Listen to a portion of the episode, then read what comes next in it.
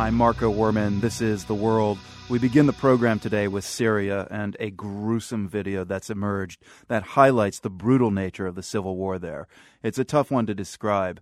The video appears to show a rebel fighter cutting out and biting the heart and liver of a dead government soldier. The man in the footage declares, We will eat your hearts and your livers, you soldiers of Bashar the dog, referring to Syrian President Bashar al Assad. Human Rights Watch obtained the video and verified the identity of the man in it as rebel commander Abu Sakkar. Peter Bouckaert works in the Geneva office of Human Rights Watch, and he's been examining the images. I started by asking Peter how he's been able to confirm that Abu Sakkar is the man in the video. First of all, the video was um, also shared with Time magazine by the brother of Abu Sakkar, the commander who's in the video, who verified um, that he is the one in the video. He's identified in the video as Abu Sakkar. Uh, but we did our homework. Um, we did a forensic analysis of the video itself, and uh, we matched the clothes um, of the commander in the video to other videos of Abu Sakkar um, where he's shown shelling villages inside Lebanon and posing with killed Hezbollah fighters. And we quickly realized that he was wearing the same jacket um, in those other videos and had the same uh, very distinctive scar under his left eye. Um, in addition, we were able to speak to four international journalists who met Abu Sakkar um, in the city of Homs in 2011 and 2012 and confirmed his identity. And uh, Time magazine interviewed Abu Sakkar directly, um, mm-hmm. and he confirmed that he is the person in the video and has more atrocity videos um, that he will be sharing. Yeah, I mean, this is really hard to talk about, it has to be said. So, who is Abu Sakkar, this rebel soldier, and what rebel group is he with? I think this is one of the more disturbing elements of the story. Abu Sakkar is actually one of the founders of the mainstream Farouk um, Brigade, which is one of the largest um, brigades um, in the Free Syrian Army. It has some 20,000 um, members formed in the city of Homs. Last year in October, he broke off from the mainstream Farouk brigade and formed his own quote unquote independent Omar al Farouk uh, brigade. But he still claims allegiance to the Free Syrian Army. Um, he's not a member of one of these extremist Islamist groups, um, such as Jabhat al Nusra. Um, he is a person who came out of the Free Syrian Army um, and has become more extremist and radicalized over time. So, uh, has the Omar Farouk Brigade or the Free Syrian Army, either one of them, responded to uh, his claims that he did this, and what have they said? Yes, um, both the Syrian National Council and the leadership of the Free Syrian Army have strongly condemned uh, this video and the acts portrayed in it. They've strongly condemned the extreme sectarian language in the video, and they have said that they will try to bring him to account in a court of law. Um, unfortunately, while we welcome those statements, um, we would like to see them translated into action. Um, and for the, both the Syrian National Council as well as the Free Syrian Army to take stronger steps to distance themselves from these extremist elements and to try to bring them to account when necessary.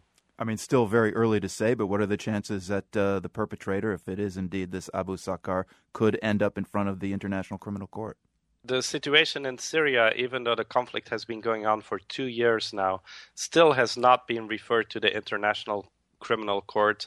I would contrast that with the earlier fighting in Libya, which was referred by the UN Security Council to the International Criminal Court just weeks into the conflict in Libya.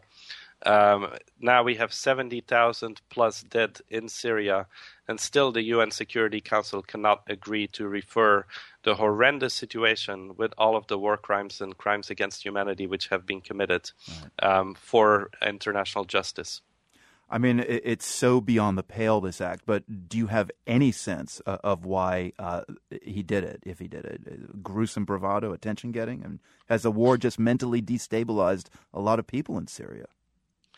Um, certainly, it is a horrific act, an act of insanity and savagery.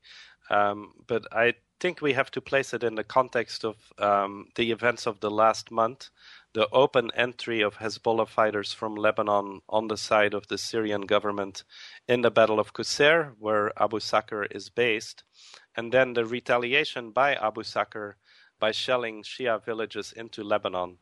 And what we see is a very rapid descent into increased sectarian violence and increased extreme sectarian language in the conflict in Syria.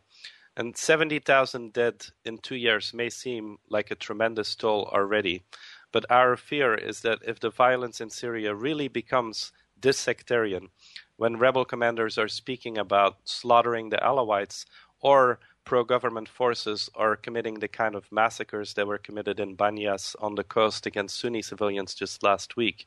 We could see even a deadlier turn to the fighting in Syria, which will affect not only Syria, uh, but also Lebanon um, and the broader region, because it will be very difficult to contain the spillover effects from a truly sectarian conflict in Syria, as we already see with the shelling of Shia villages um, inside Lebanon and the car bombs which went off in Turkey just a few days ago.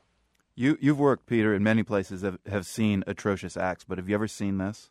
You know, one might think that uh, such events would shock the world into doing something about the atrocious situation in Syria, but what's the risk that this kind of news, this kind of video, dehumanizes the Syrian conflict, putting up an even bigger obstacle to intervention? You know, I, I think it is correct to say that um, this video places the West um, in a real dilemma.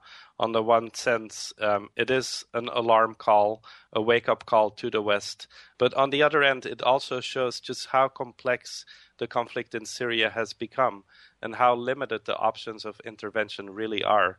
Uh, because the last thing you want to do is to start sending in weapons and having them end up in the hands of people like Abu Sakkar, um, who are determined to go and massacre an entire community, um, sectarian community, who they see as their enemies.